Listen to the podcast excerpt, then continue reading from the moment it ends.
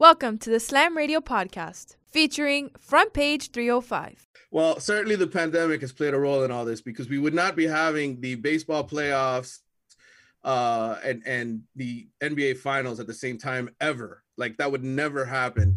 Uh, but it's only happening at the same time. The yeah. You're right. At the same time, yeah, the the perfect the perfect storm of everything coming together, and what a perfect storm it would be in a few days if uh, something that was unthinkable not that long ago does happen over in Death Valley. Yeah, Miami taking on number one Clemson Saturday. We're gonna get to that later in the show. We'll talk about a lot of Hurricanes because it's a huge week for them and Manny Diaz um, facing the number one team. A huge opportunity, a game that I think they can win. I know that uh, Las Vegas odds makers have them at 14 and a half point underdogs going into this game. But um, I think this is a game that D'Eriq King, if he rises to the occasion and, and if the defense shows up uh, and plays decent, they have a chance to win that game. But uh, we'll talk about that a little bit later. Right now, we've got Jimmy Butler coming off probably one of the greatest performances all time in NBA history 40 points, 11 rebounds. 13 assists in an NBA Finals game to get the Miami Heat on the board. They were down 2 nothing in the series.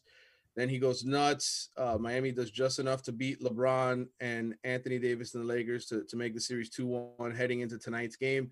And then, of course, the team that I predicted to win the World Series long ago, the Miami Marlins, set to uh, take on the Atlanta Braves today. Sarcasm. A, a game that uh, Andre and Walter will be watching closely, I'm sure, for field level media and uh, the Miami Herald and all the other places they work. Uh, gentlemen, welcome to uh, what should be an exciting week. Walter, what are you thinking, man? This is what is what is it that's enticing you the most this week? Obviously, it's got to be the Hurricanes, right?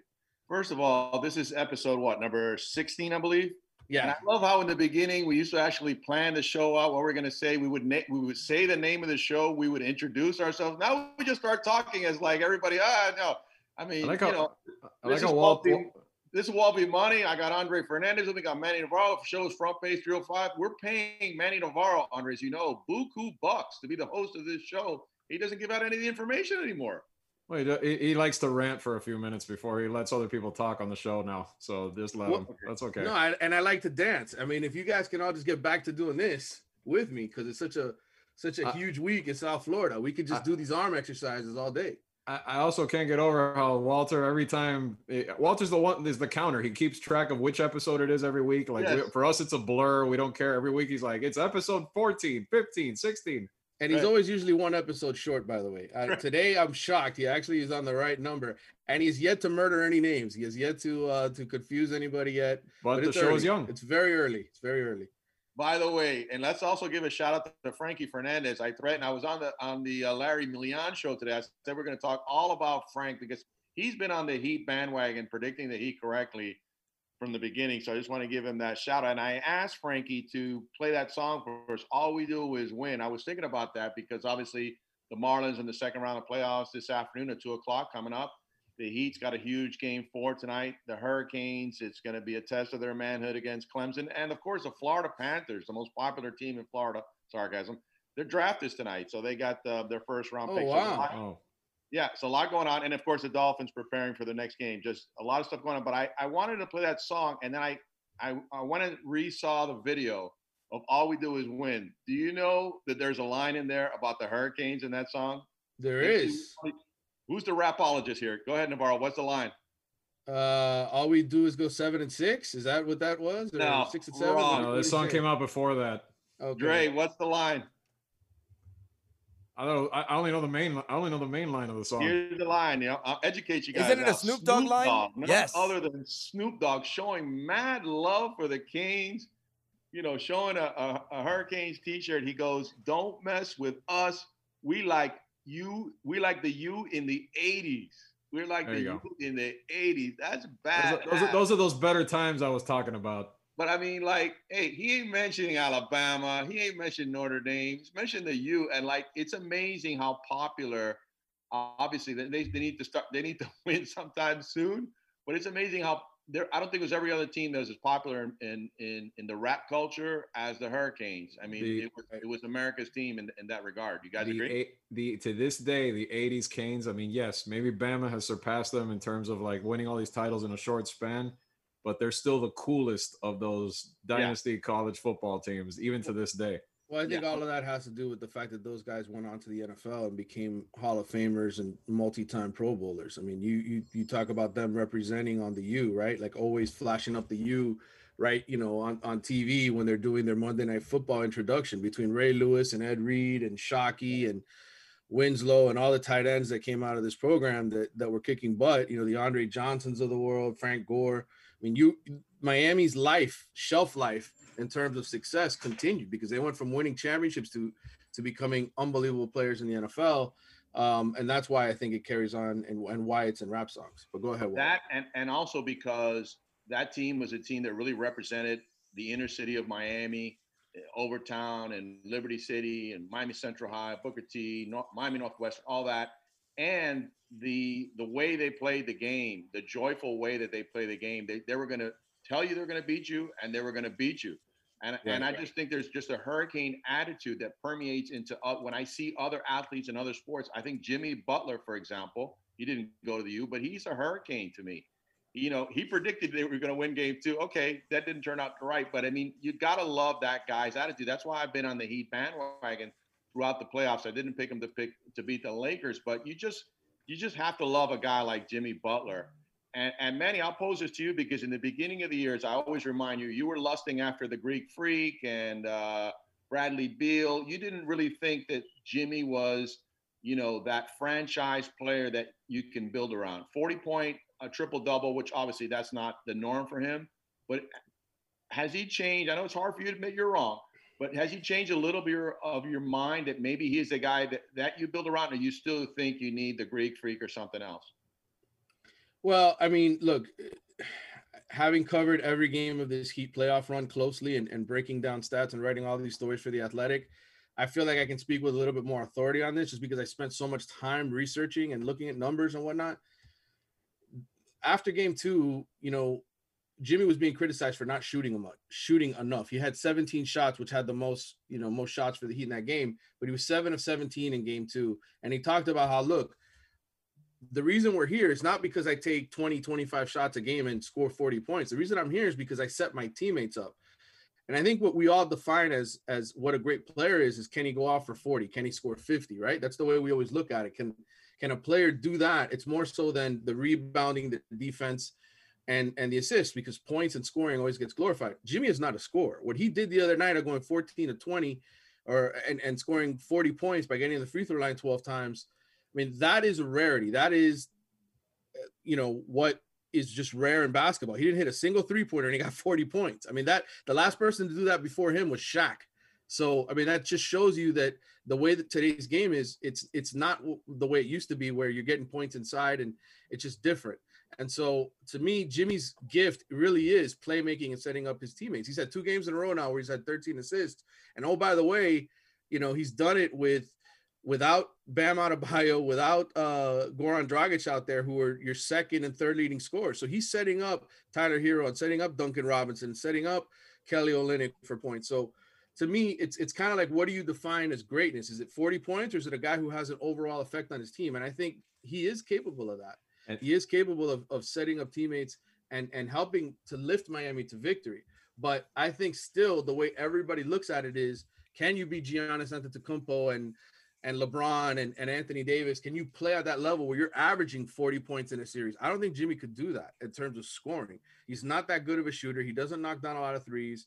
This is the way that he goes about it. It's just a different way. I think Magic Johnson, Michael Jordan, all of those greats, the guys that you consider the greats of all time, they could score. They could score a lot. And I and I guess that's the one element I ask you guys. I, I throw the question back at you how great do you consider this Jimmy Butler effort, and do you see him on that level with those guys? I'm with you on the fact that I think that the, the longer term, more consistent impact of everything you just said that that Jimmy brings is just amplified, and it needs that extra piece. So yes, I do to to to answer also.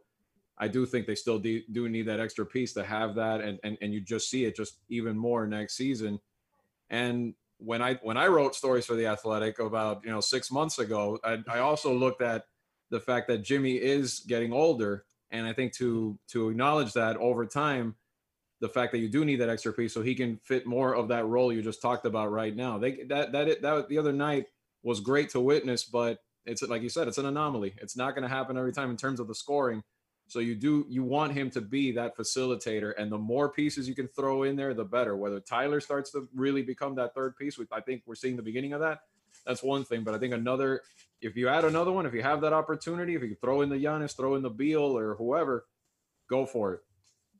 Well, I'll disagree with Navarro a little bit. I don't think it's necessarily um, that you have to score in huge numbers to be to be that guy. And you mentioned Earvin Magic Johnson. He was more facilitator. He could score at times and take over games, but he wasn't a scorer. He was he was a guy that would set up his teammates and the and the Lakers Showtime fast break and everything like that. I, I think that Jimmy, you know, he's the alpha dog, and I think uh, I think if you and he, his forte is getting in, into traffic, drawing fouls, and go to the free throw line. I'm almost every game he he's got ten free throws.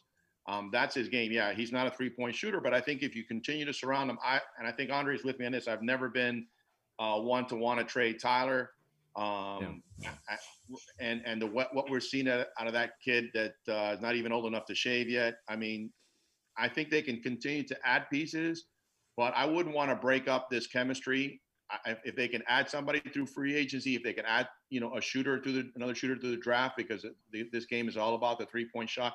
Mind you, the Lakers if they shoot even uh, 33%, man, you might have looked up all those numbers. I mean, they win. It's just it's just they didn't shoot the ball uh, very well. Well, they, they shot 33% from three. They were 14 of uh, 42 from three point range. They they you know they've put up more three pointers than they probably should, and that's one credit to Erik Spoelstra. You know, the, he's made the adjustments in the series. They got absolutely torched in game two playing zone. He listened to the players. They wanted to play man to man. Miami only played three possessions of zone in game three and they felt that that really helped sort of disrupt Anthony Davis. They were getting a body on him at all times to keep him off the glass because the Lakers had 16 offensive rebounds in game two, uh, and that really killed Miami, those second chance points. I think they had 21 second chance points in game two. So, you know, when you look at it from a Heat perspective and how do they win this series, I mean, without getting Anthony Davis into foul trouble in game three, they don't win. They did. Exactly. They just don't because that yeah. guy's killed them. And and it and, and you know what? It's an art form getting a guy into foul trouble. It really is mm-hmm. because you've got to convince the referees that he's mm-hmm. the guilty party. Especially a, lot of times, right when those superstars get those calls. Uh, Dre's absolutely right. And so kudos to uh, Kelly Olynyk and Jimmy Butler. Jimmy got the first charge against Anthony Davis uh, late in the first quarter. And then right down the next time down the floor, Kelly Olynyk takes it to the paint, kind of catches the Lakers uh, a little startled there on defense because he's not the kind of guy who takes it into the paint all the time. He's going to pull up and hit a three, but he instead of coming off that pick and roll, he caught the ball and decided, okay, I'm not going to shoot, I'm going to drive it, and that forced Anthony Davis to foul him coming across his body. So you got two quick fouls there in the first quarter, and then as soon as Anthony Davis comes back again, boom, Jimmy uh, uh, Kelly Olynyk this time takes the charge on Anthony Davis. So the Heat, th- that's the way you got to play.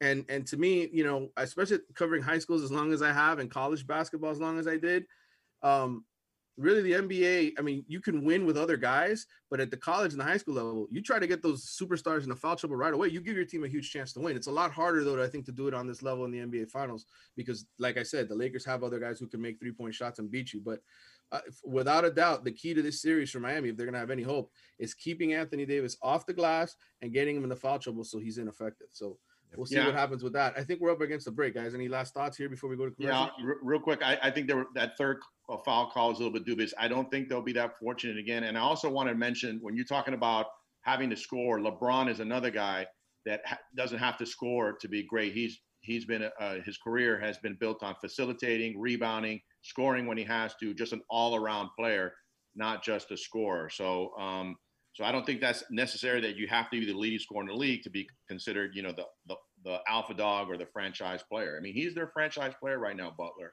and uh, and they're doing pretty well. Right. No, I, I agree with you. Um, by the way, that 40 point triple double, it's only happened three times in NBA Finals history. The other guy, Jerry West. Right. And, and LeBron. So LeBron, look, LeBron's can score his game oh, six at Boston for the Heat back in the back in the day when Miami was down three to two in that series without LeBron going nuts scoring. I mean, that's the whole point. Do you have that in you? LeBron has it in him. LeBron can score 50, 60 points. Right. It's don't when know you tap Jimmy into that, right? It's Right. when you tap into that when the, when the team needs it and it needs to go to a higher level, but it's not necessary day in and day out. And that's why, again, going back to the point of do we add do they add another piece if they can? I think absolutely because it impacts and amplifies what he mainly what is what his main contri- contribution to the team is.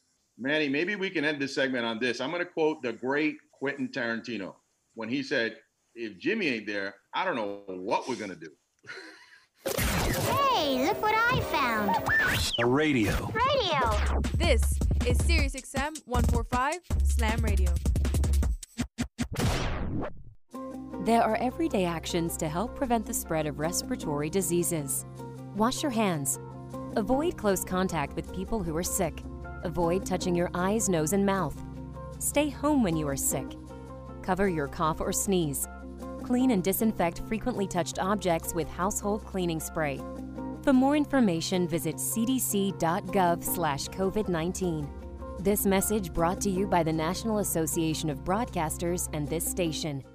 Man, I love my kids so much. I once sat for three hours in the cold rain to watch her soccer team lose by 18 goals. I love my kids so much, I once used a tube to suck snot out of her stuffed nose at 3 a.m. You win. Love your kids? Love them enough to make sure they're in the right car seat. From toddlers to tweens, visit nhtsa.gov slash the right seat to find the right seat for their age and size. Keep them safe. Visit nhtsa.gov slash the right seat. Brought to you by the National Highway Traffic Safety Administration and the Ad Council. Text and work. Text and pretend to work. Text and act surprised when someone calls you out for not working. Who, me?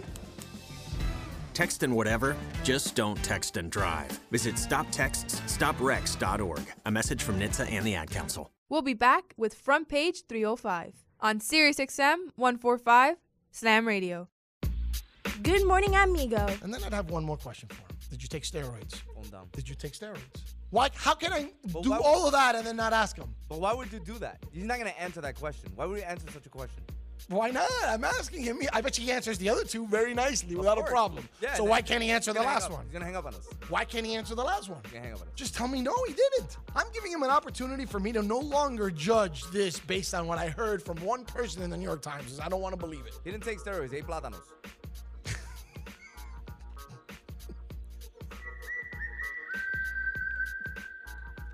Good morning, amigo. Weekdays, 7 to 11, only on SiriusXM 145 Slam Radio. My mother was always very active and independent, and she was familiar with her neighborhood. But one day, she stopped at the stop sign for much longer than usual. She wasn't even really sure where she was at. It's important for you to talk to someone about it. I felt so much better after my son told me, Mom, we'll figure it out. When something feels different, it could be Alzheimer's. Now is the time to talk. Visit alz.org slash our stories to learn more. A message from the Alzheimer's Association and the Ad Council. There's no losing, only learning. There's no failure, only opportunities. And there's no problems, only solutions. So to me, what failure is, failure is the mother of all success. If it wasn't for Michael Jordan getting cut from his ninth grade basketball team, he wouldn't have became Michael Jordan. You know, if it wasn't for, uh, I seen an, an article the other day where they were talking about Oprah Winfrey and how she got fired because she wasn't good for television. You know, you got people like Walt Disney who got fired, if I'm not mistaken, from a newspaper saying he had no imagination. So what do you tell him? You tell him, you know, You know that, that all they can do is learn and come back bigger, better, stronger, because all it's gonna do is lead you in the right direction. See, if you're always winning, then you don't really understand what it is to win. You, you gotta take those losses, you gotta take those hits. There's gotta be the valleys, the peaks, the ups, the downs. In order for you to, when it does happen, you go, wow, qué rico. You know, this is what it's all about. And not only that, it's never about making it, guys, it's always about maintaining it. That's the toughest part. On behalf of all of us here at Slam Radio, we would like to thank you, Pitbull, for making this dream become a reality. Hey everybody, this is John Rzeznik from the Goo Goo Dolls. Giving a big shout out to Slam Radio, the only student run radio station that's all national. Awesome guys, congratulations. And now we're back with Front Page 305 on SiriusXM 145 Slam Radio.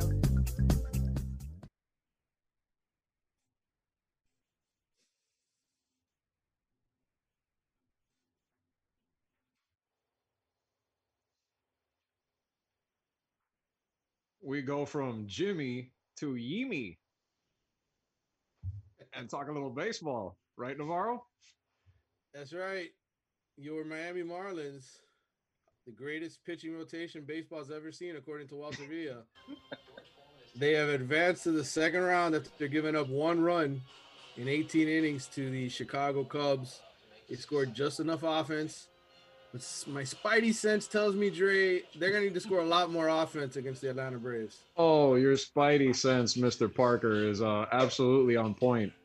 Especially when this team comes in and has about has three all stars at the top of the lineup. The Braves, I mean, five guys with like a thousand OPS hitting against the Marlins. I mean, Sandy's got his work cut out for him. This better be this better be very good, Sandy, right away today in Game One. Yeah, it's interesting. Um, I wasn't expecting the Marlins to cruise by the Cubs as easily as they did uh, because I Hmm. thought, okay, this is still the first time in the playoffs for a lot of these guys, but they end up getting a home run. Who was it? Garrett Cooper hit the first home run in, in game one against them? Eh, No, uh, Corey Dickerson. It was Coo- Cooper was- Dickerson. yeah, Cooper was game two. Right. Eh, Opposite They were, but both of these, shot.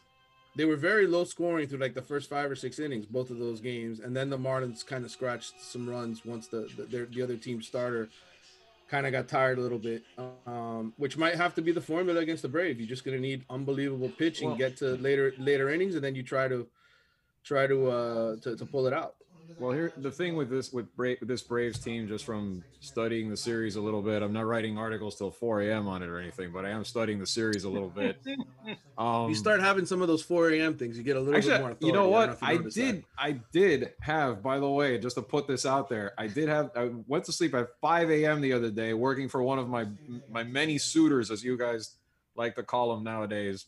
Mhm. Uh, doing a lot of homework on this Marlins farm system, uh, the great Marlins farm system, as, as Walter says, and to the point, this Braves team, you know, the Cubs. The reason that the Marlins were a very tough matchup for them was because you have all these guys throwing 98, 99, not just Sixto, but Sandy and the Cubs hit under 200. Here's a stat for you against pitchers that threw 95 or higher. Sixto threw 66 pitches like that at them, and they just couldn't handle it. But this Braves team is another story. You throw them that kind of heat, and guess where the ball's going to end up? The ball's going to end up in the stands all the time, and that's something that they specialize at. This is more of a team that's handled a little bit more like off speed, not necessarily well, and that's where you're going to need, you know, a little more precise pitching, guys who can locate well. So I wonder if that hurts the Marlins in this matchup. The one guy out of all three starters that I see having potentially good success is Pablo Lopez because he's a little less of the fireball or more of that type of pitcher. But they are going to need offense, and you know what? With Starling Marte out, that's going to be even harder for them to do. And he was the he was ruled off. He was left off the roster today officially Mm, because Babe that hand Ruth that hand is the still not right. Yeah, he's out for the series. That hand is still not right.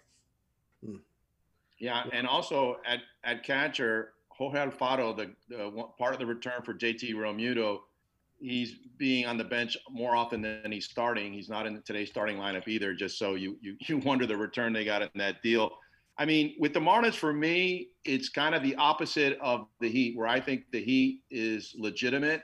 Um, they're, you know, I guess a five seed, but they were in that, you know, in the hunt for more or less they're in the middle of the pack in Eastern Conference, but they beat the Pacers, they beat Milwaukee, had the best record in the NBA, they beat the the Celtics that nobody other than myself and very few others had them advancing, and now they're probably going to get their comeuppance against the Lakers, I think. But I still think that's a team that that this this time, well, not this time next year because of the pandemic, but next season they could be back in the hunt once again. They can make another deep run. I, I have confidence to say that they're, you know, Jimmy Butler will be back. They'll surround him with good, good pieces again.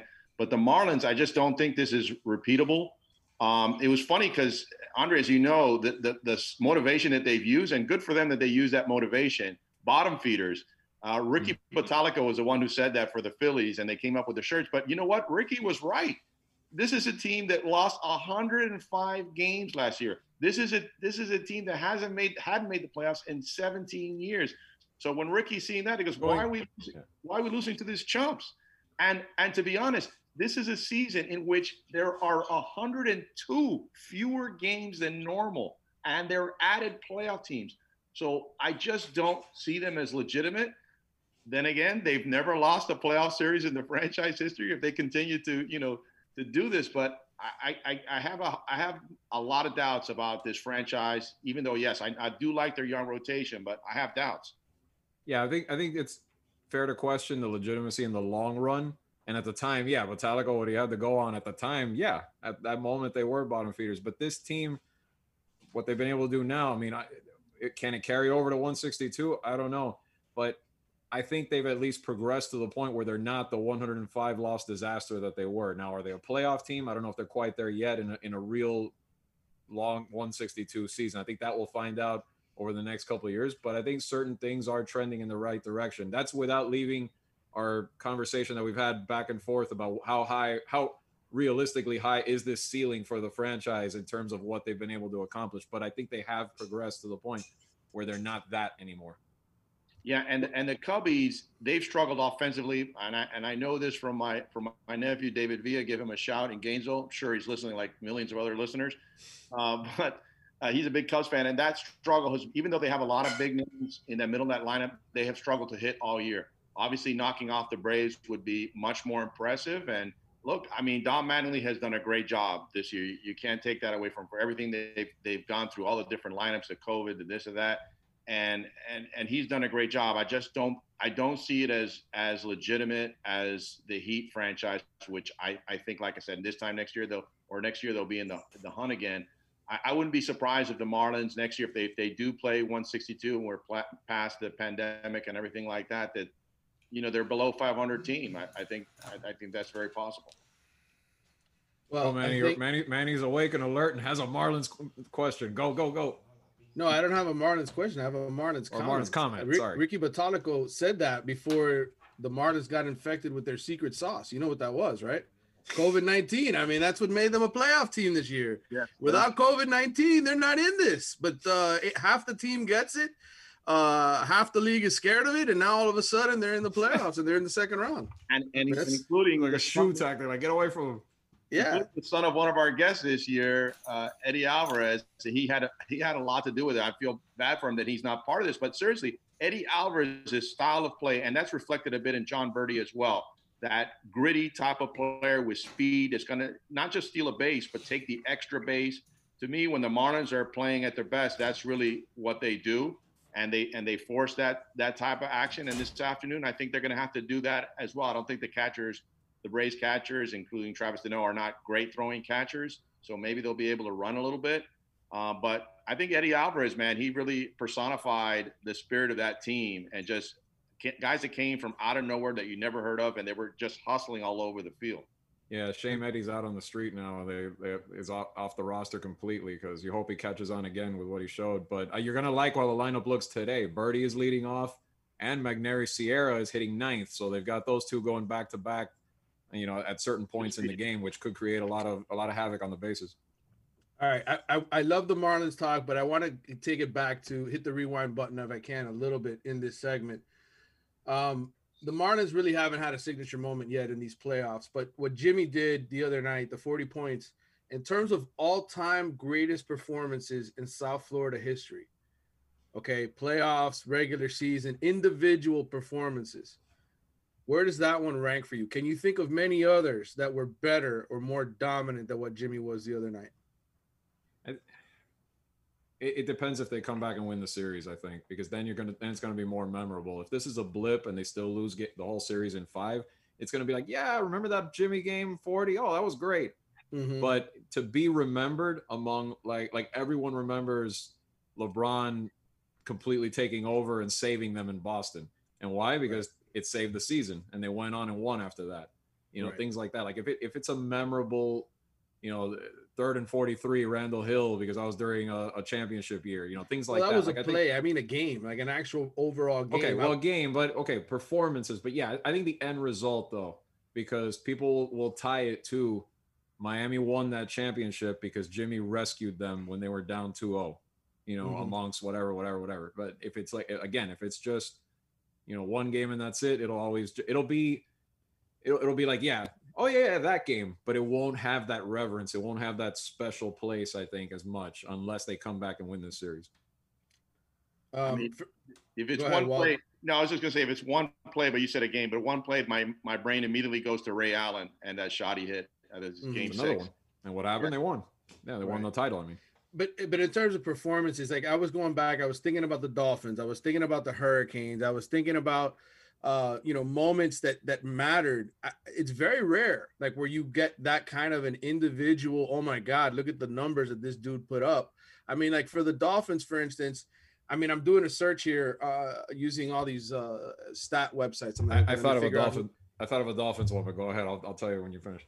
Well, I was gonna say there's two that stick out to me for the Dolphins. Okay, one was uh, Lamar Smith, the running back, uh, who who I think ran for over 200 Beating yards in that wild card game against the Colts, right, and scored like three touchdowns. and- Still their last playoff win. Right, the last playoff win. It was individually one of the great. I think he had close to 40 carries. I mean, the amount of just putting it on his back type of Mhm. thing. And then the other one was a regular season. It wasn't even a playoffs, but just Marino um, when he faced the Jets in New York, threw for 448 yards and six touchdowns. okay. And they lost that game in 1986. I remember Jim watching O'Brien. that game. Wesley right. Walker. To Ken Wesley O'Brien and Wesley Walker. Right, but individual performances where you're just like, wow. I mean, that this Well- guy really put the team on his back. It's very rare, especially in the playoffs. I thought of Marino, but not that game. I was thinking of 94, first game back after the Achilles when he lit up the Patriots and he threw five TDs and and, and it was like his comeback game. Like, okay, Marino could still Marino still Marino at, at Mhm. that point after after the injury. So that, that was another one. Yeah, I uh, I think you'd have to look for, and you, it's a little unfair, Navarro, because you did, uh, and, and I, by the way, this is, this show has become like who stays up later to do research. I'm Manny at 5 a.m. I think Andre is at 4 a.m. I guess I got to stay up till 6 a.m. now, apparently. Is that what's going to have to happen here? But uh, you did all this research and then sprung this question on us. So it's a little, uh, a little well, I didn't. I didn't. I just did a quick search right now. I just the, the topic came into my head. I said, you know, what Jimmy did the other night. Like, what what else is memorable in Miami sports history?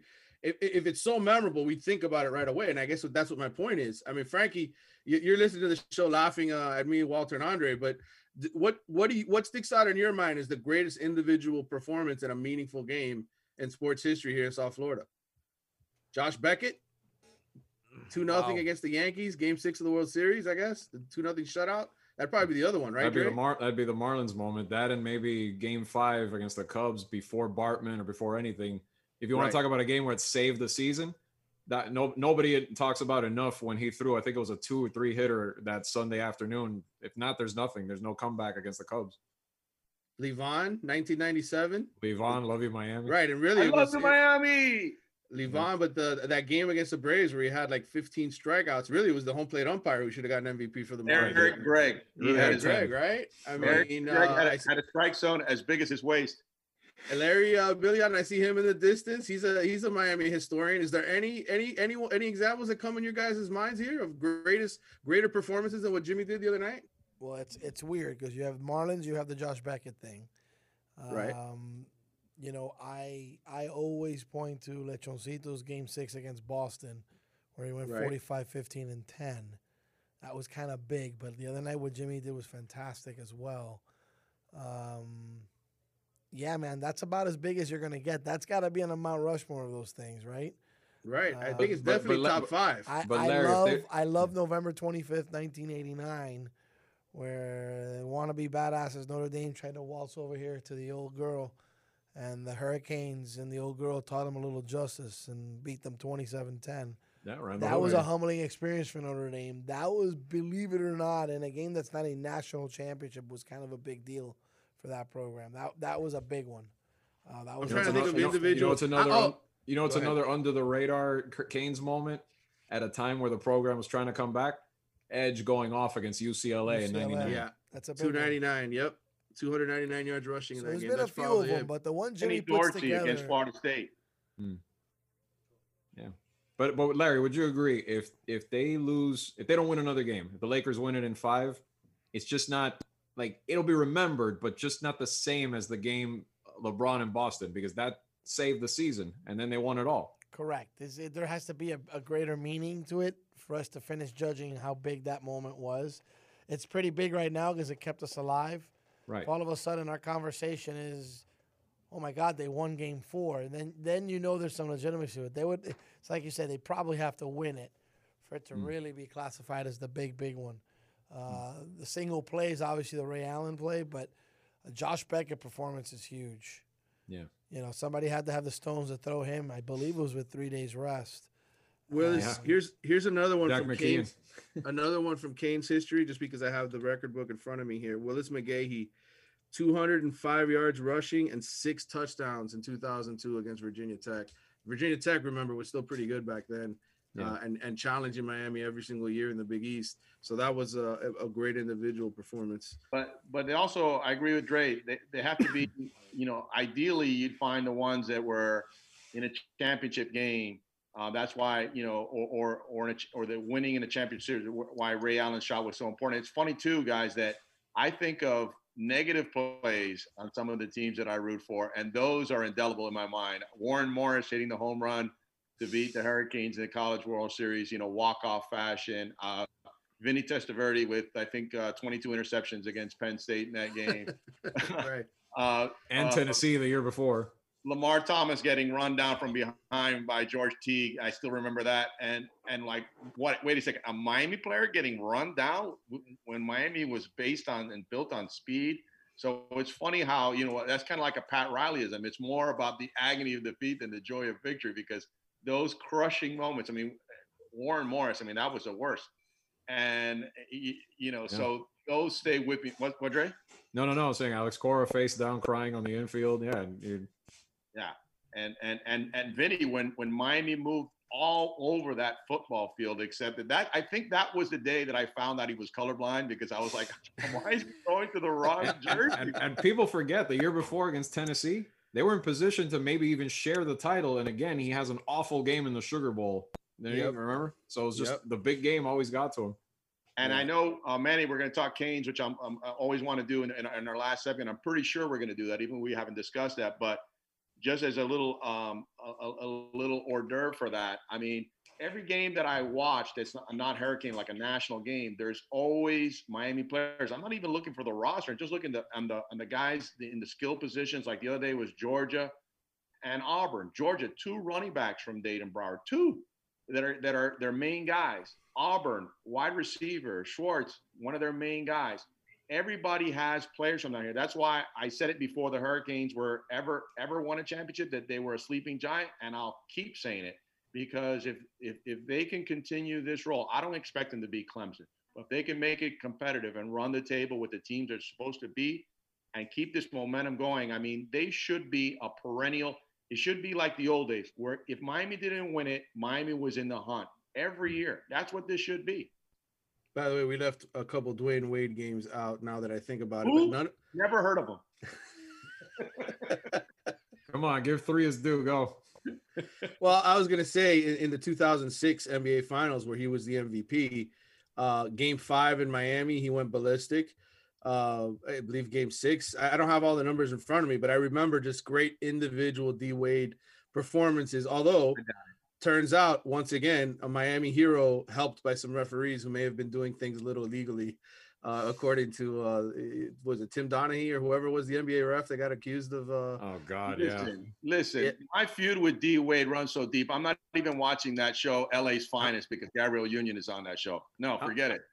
How many? How many did he score the night of my house doing that? Well, do you, do you have that number there? I don't. I don't have it in front of me. I didn't. that was like a that was a 38 pointer probably that night or something. Yeah, I like mean, that, he had wasn't some big games. Although LeBron, I guess, had 61 or whatever it was against the uh, Oh. against the what was it, the Bobcats, the Charlotte Bobcats, in terms of the highest scoring game in Heat history. Mhm. Uh, um, but uh, D Wade, I mean, go back to the 06 finals. He was huge in in that series. He's got a bunch of games that were great. But again, I, I don't know. I just think what he did, what Jimmy did the other night was special, man. Might have been top three, you could say, all time performances in South Florida sports history. We'll see if they if they win the title. I think it gets there. Hey, look what I found.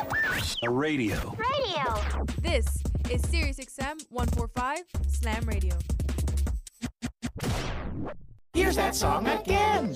Here's that song again. For the hundredth time today. Here's that song again. It's gonna be stuck in your head all day.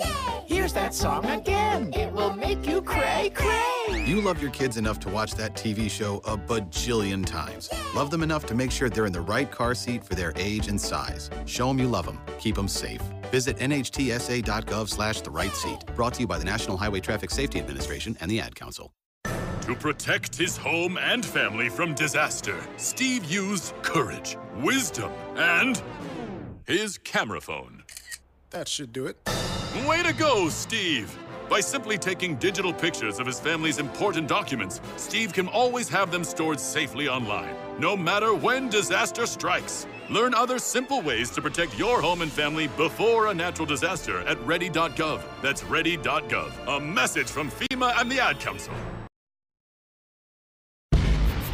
Good morning, amigo. Just the two of us. We can make it if we try. Just the two of us. You and I. Well, you have to. You forgot the. Just the two of us. Oh, the two of us. We're building castles in the sky. Just the two of us. Go. You and I. There you go. Good morning, amigo. Weekdays from 7 to 11, only on Sirius XM 145 Slam Radio. We'll be back with Front Page 305 on Sirius XM 145 Slam Radio.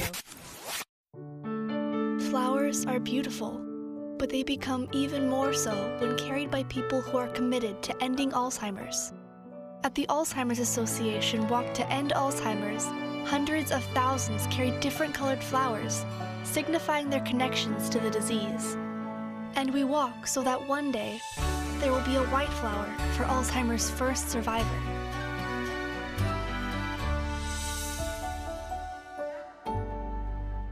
Slam Radio is more than just a radio station, but a family. It's so nice to know that you have a place where you can feel safe, where you can feel comfortable sharing your opinions and not be judged for what you feel like is right or is wrong. I'm very grateful that I've gotten this opportunity to be a part of something big, something historical.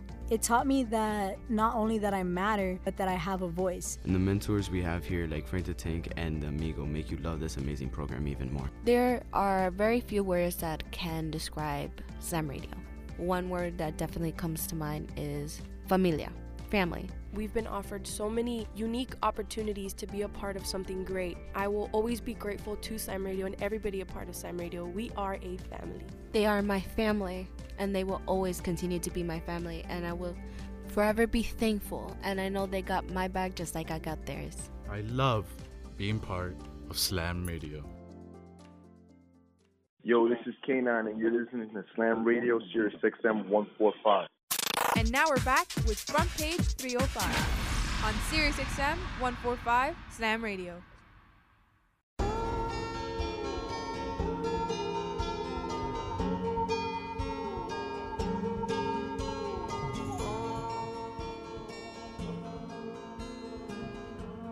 Welcome back to Front Page 305, final segment. Manny Navarro of The Athletic here with you, along with Walter Villa and Andre Fernandez, two Miami, two longtime Miami sports journalists. Gentlemen, big game this weekend. Canes at Clemson. Uh, Miami Hurricanes going on the road, trying to beat the number one ranked team in the country. Miami's ranked seventh now uh, in the polls after uh, some losses this weekend, including UCF. They can no longer claim the national championship because they lost to Tulsa. So, um, Golden Tulsa. Hurricanes, by the way. Golden yeah. Hurricanes.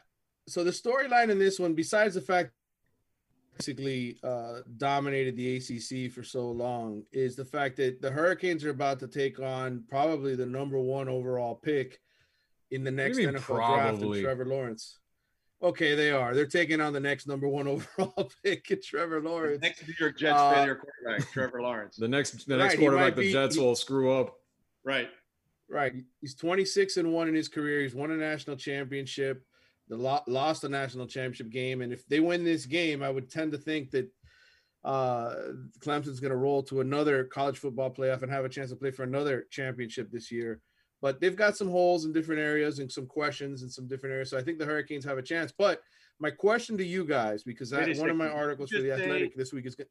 Did you just say they have some holes in different area codes? Is that what you said? Different areas. Oh, You said different areas. different areas. I didn't say area codes. I said areas. Yes. I just wanted to correct that. Um, By the way, they play Notre Dame right. this year. They play Notre Dame. Yeah, I, I don't think Trevor. I don't. I don't think Notre Dame is that good, but I think Miami's better than Notre Dame right now. Um, I would say this uh, question to both of you: you both of you were uh, diehard Miami Hurricanes fans. Dre, you went to the U. Walter, you didn't go to the U, but you might as well have been born uh, right there. Uh, might have come out of Sebastian. Ibis's womb. Right. Um, who is the greatest quarterback in your mind that the Hurricanes have ever faced? The toughest challenge, and where does Trevor Lawrence rank in your eyes in terms of hey, this is this might be the best guy uh, that they've ever faced? I mean, I, I can't think of a lot of premier marquee quarterbacks that they've faced over the years. Like I can think of a few, but a one matchup.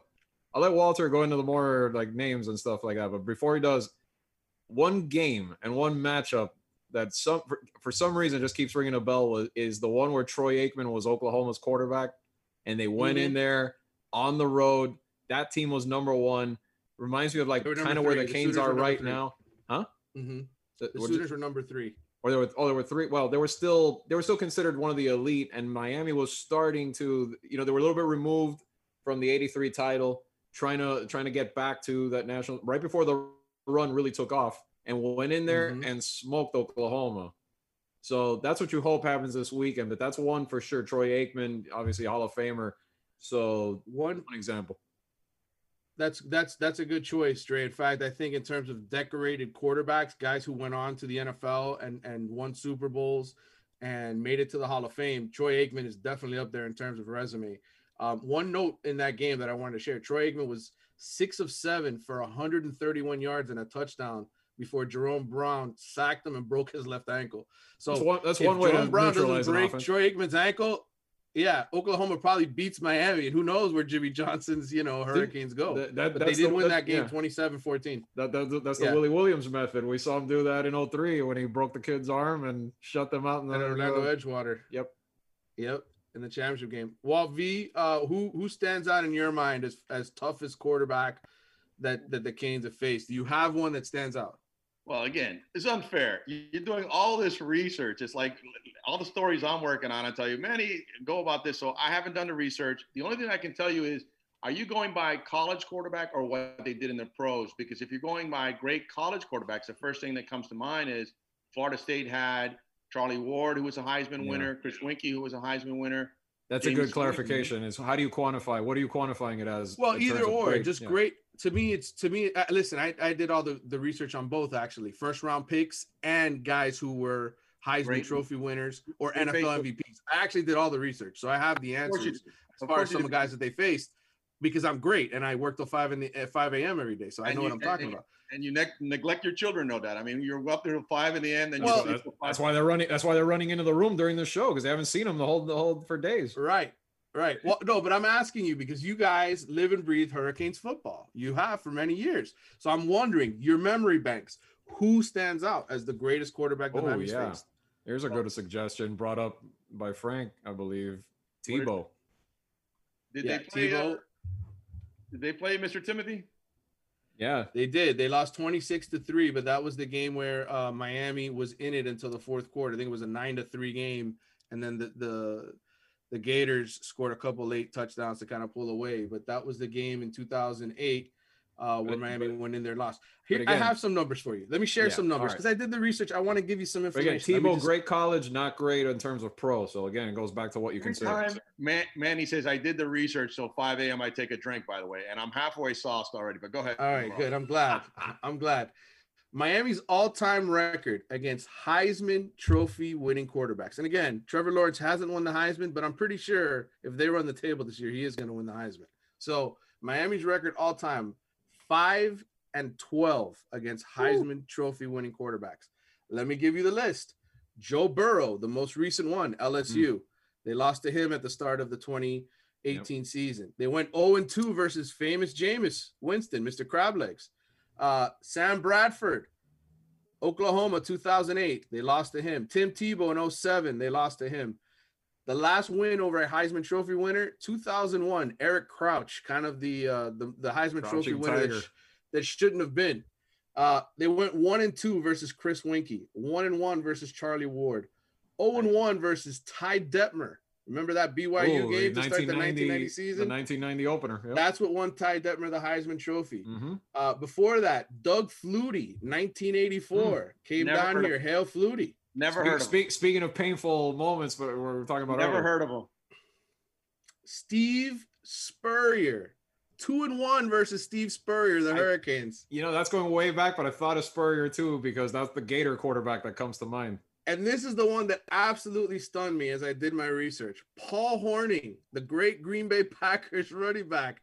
They lost to him 14 nothing in the Orange Bowl. Paul Hornung won the Heisman as a quarterback That's in even be- 1955. That's even before Walter's time. way back, way back. So um Yes, yes, it's not.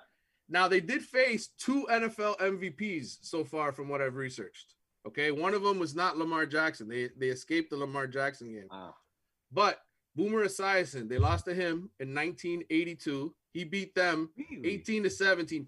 Boomer was 10 of 29 passing for 138 yards and interception, but he gets credit for beating the Hurricanes. And then Huh. this one, Joe Montana, Oh. 1978. Navy. Joe Montana was a third round pick, but he beat Miami 20 to nothing back when the Canes sucked. Montana was 12 of 20, 175 yards, no touchdowns, and a pick. Why did So- Roger Staubach pop in my head for some reason? Yes. So I went back, I researched a lot of this stuff, and it was kind of a fascinating journey. I'm going to have an article in the Athletic soon, kind of like uh, reminiscing about some of these games. with I don't need to read it anymore. You just told me the whole story. Well, listen, if Well, he always to the does that. He- he's like, "Hey Drake, can I run this lead by you?" And then before you know it, I've been on the phone for 20 minutes hearing the whole story. By Right. the way, who was the NFL quarterback that the Canes faced last year? Uh, Danny Di- uh, the the uh, quarterback of the Giants. That's correct. By the way, Last- Vic, no, last year. Last year. the NFL quarterback that Miami faced last year. Hold on, I'll tell you now. Let me go back through it. No, not last year, obviously, because Jones was already gone. Right, I, I don't know who is it. Who is the NFL It quarterback? rhymes with Rains Borgen. It would be. Oh, oh James Mo- oh, Morgan. the- yeah. yeah. I, I'm talking about guys who actually play, Walter, not you know serve Not everybody. Jets, not Jets practice squad guys. or- Right, right. I mean, come on. It's I mean, this is the greatest. school. This is the And greatest they did quarterback. lose. of No, sadly, they did lose to him. But yeah, No, listen, there's some, and, and then in recent times, okay, the, eh, the ACC has had eight first round picks at quarterback since Miami joined the conference. Miami's faced seven of those eight eight first round picks that were quarterbacks. Lamar Jackson, I already mentioned, they didn't play him, but they faced Matt Ryan, okay, in 2007. He won. He speaking of NFL MVPs, he won the MVP. They lost to Matt Ryan, 28 to 14 in the Orange Bowl. Manny Um, and Frank Frank brought this up, and actually, it had crossed my mind too. How did they ever? What was their all time record against Michael Vick? one and one. And here's the thing: they lost to Michael Vick when he started, but they beat him when he came off the bench. The second time they faced Michael Vick, he had a bad ankle, didn't start that game. Virginia Tech Mm. started somebody else. Miami took a 21 nothing lead. Vick came in, was kind of ineffective, and but they ended up winning that game in the Orange Bowl. His alma mater, by the way, is now has a hooker. I, I mean, a guy named Hooker at quarterback. Who still hasn't played? Well, listen. So uh, of all the guys in the ACC, because again, this is all about Trevor Didn't Lawrence. get- here's another- Miami do against elite QBs? Go ahead. Another NFL guy. Remember they got trounced. Didn't they get trounced by Donovan McNabb once too? Donovan McNabb went 2 and 0 against the Canes. I Okay. also looked that up as well. And and here's the thing about some of these numbers that's fascinating to me when you go back and you actually look. Hey, they lost to Donovan, Donovan McNabb twice. What did he do against them? I can tell you. Hmm. Let me find that number for you. Isn't that the because I did do the 66 to 13 or whatever? 66 to 13. Donald McNabb in that game, 99 rushing yards, three Hmm. touchdowns, but he was only 12 of 19 for 80 yards passing. Yeah, but it was 66 13. He didn't have to throw the ball. Right. It was all about them running all over Miami. And then the year before, when they came to the Orange Bowl and beat the Hurricanes, he ran 11 times for 100 yards, six of 18 passing. I mean, it's not like they're getting lit up by the arms, it's more Yeah. the legs. And that's the one thing that's yeah. interesting. Trevor Lawrence can run. Yeah, it's a dual I mean, he can guys. run. Right. He's a dual threat guy. So, so anyway, I, I just I did this because I was like, man, where does this guy rank? How big a challenge is this for the Hurricanes? Some other names to throw at you that they face: Cade McNown, okay, for UCLA, threw for 513 In- in yards. the edge game. becoming- The edge game, right? He ended up. That's the record, by the way, against Miami: 513 yards passing. Mhm. Uh, that was the game Miami won 49-45. Jim Druckenmiller, remember that name? He beat the Canes twice, and he was a first-round pick. Started one game in, the NFL in his career. God. Okay, Rick Mirer, remember him? Notre Dame. Oh. He Oh. was a he was the number two pick in the draft. Beat Miami 29-20 as a sophomore. Threw a late touchdown pass in the game. He was 24 and 44 as an NFL quarterback. Here's some more names: David Klingler, the number six Oh, pick. Remember the, the, the, the Houston them. games. The Houston game. Dan Mc- Underwear. yeah, Uh, well, no, Andre Ware. They never ended up facing him. He- they never faced not- him, right? So it's only they never faced him. They faced those, those two those two poundings they gave Houston was not neither one was against Ware. Correct. And then Dan McGwire, um, the 19 remember Dan McGwire, the six eight quarterback, San Diego State. He almost beat Miami. Came back and made it a close game. Danny Uh, Cannell he's for gonna figure things FSU was another one reached the league at least that Miami Which beat one? too. Danny Kanell. Yeah. Yeah. Uh, Jim Harbaugh, Jim Everett, Todd Blackledge. Those are some other names of guys that, that they faced in the early 80s that went on to play in the NFL that were first round pick quarterbacks. So Well, Lawrence is going to know, rank. Lawrence is going to rank really high among that list in terms Right? of who is he not? He has to. He has to, right? Yeah, Well, B, now now. that you've heard some of the names, where do you think he ranks?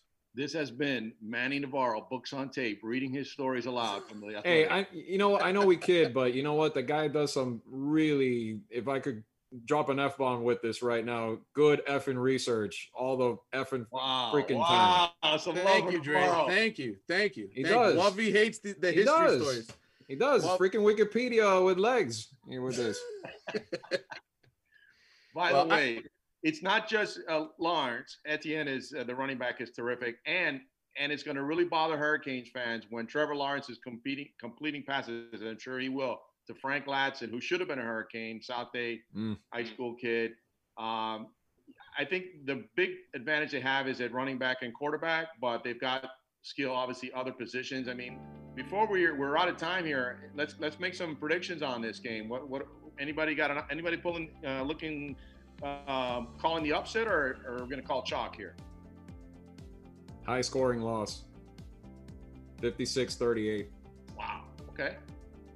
Well, Navarro, V, your prediction or me? I'm going first or last? You you, go, you you decide. go second. You're the, you're I go second. I, I got Clemson winning this game by a touchdown. I say it's 38-31. Oh wow, by a touchdown. Mm-hmm. Okay, I'll I'll I'm, I- I'll take the Hurricanes upset. I'm a Hurricanes homer. I'm gonna pick the upset What's the score? by a half a point. Half Uh, a point. 34 What's the over under? 70, 80, 90? But 35 to 34 and a half. I'm not sure how that works out, but I'll take a, po- a victory by a half a point, by a, a fraction of a point would be enough for that. to- Borrega- yeah. Borregales hits the game winning They field give, goal. him, they give him an extra half point for making it from 70 yards. That's right. There you go. exactly. But even if even if you guys are right and and and I'll Manny especially with only losing by a touchdown, if they make it respectable, and of course the big point is they run the table from there and the teams they should beat. I mean that's a great year for the Canes. So those are huge ifs uh, because they haven't been able to do that. And then the next week, I believe Manny they play Pitt. That could be a letdown game. Um, and, and so I- I'm more interested. Do they run the table after Yeah. Clemson? Because obviously this is a monumental task. Uh, Sets up, week. yeah, sets up huge, huge finale with Carolina. If, if All right, they do. guys, we gotta go. But that was fun episode. I hope you tune in. See, uh, see where the Canes, the Marlins, and the Hurricanes do. We don't even care about the Dolphins anymore. The views and opinions expressed on Front Page 305 are entirely those of the host, guests, and callers and do not necessarily reflect the opinions of Slam Radio. Hey, look what I found. A radio. Radio. This is Sirius XM 145 Slam Radio. This is Saquon Barkley, and you got to listen to Slam Radio. All right, I think all the levels are set. Showtime. Now? Right now. You're listening to The Youth, only on SiriusXM 145 Slam Radio. 786-828-7068. Most definitely. Clearly, Araya, we have some innovation over here. So, Apple, Steve Jobs, if you're interested, you know. Is it he? He's dead. He's dead. Oh, he's dead? You can follow along on Twitter at Slam Radio XM. Listen, guys, when I said that I wanted a Cuban princess, I didn't mean this, okay? I didn't mean that. I think Rebel Wilson will be the perfect Cinderella. Agreed, completely. Yes. Live from Little Havana, this is The Youth. Coming up next. The views and opinions expressed on Front Page 305 are entirely those of the host, guests, and callers and do not necessarily reflect the opinions of Slam Radio.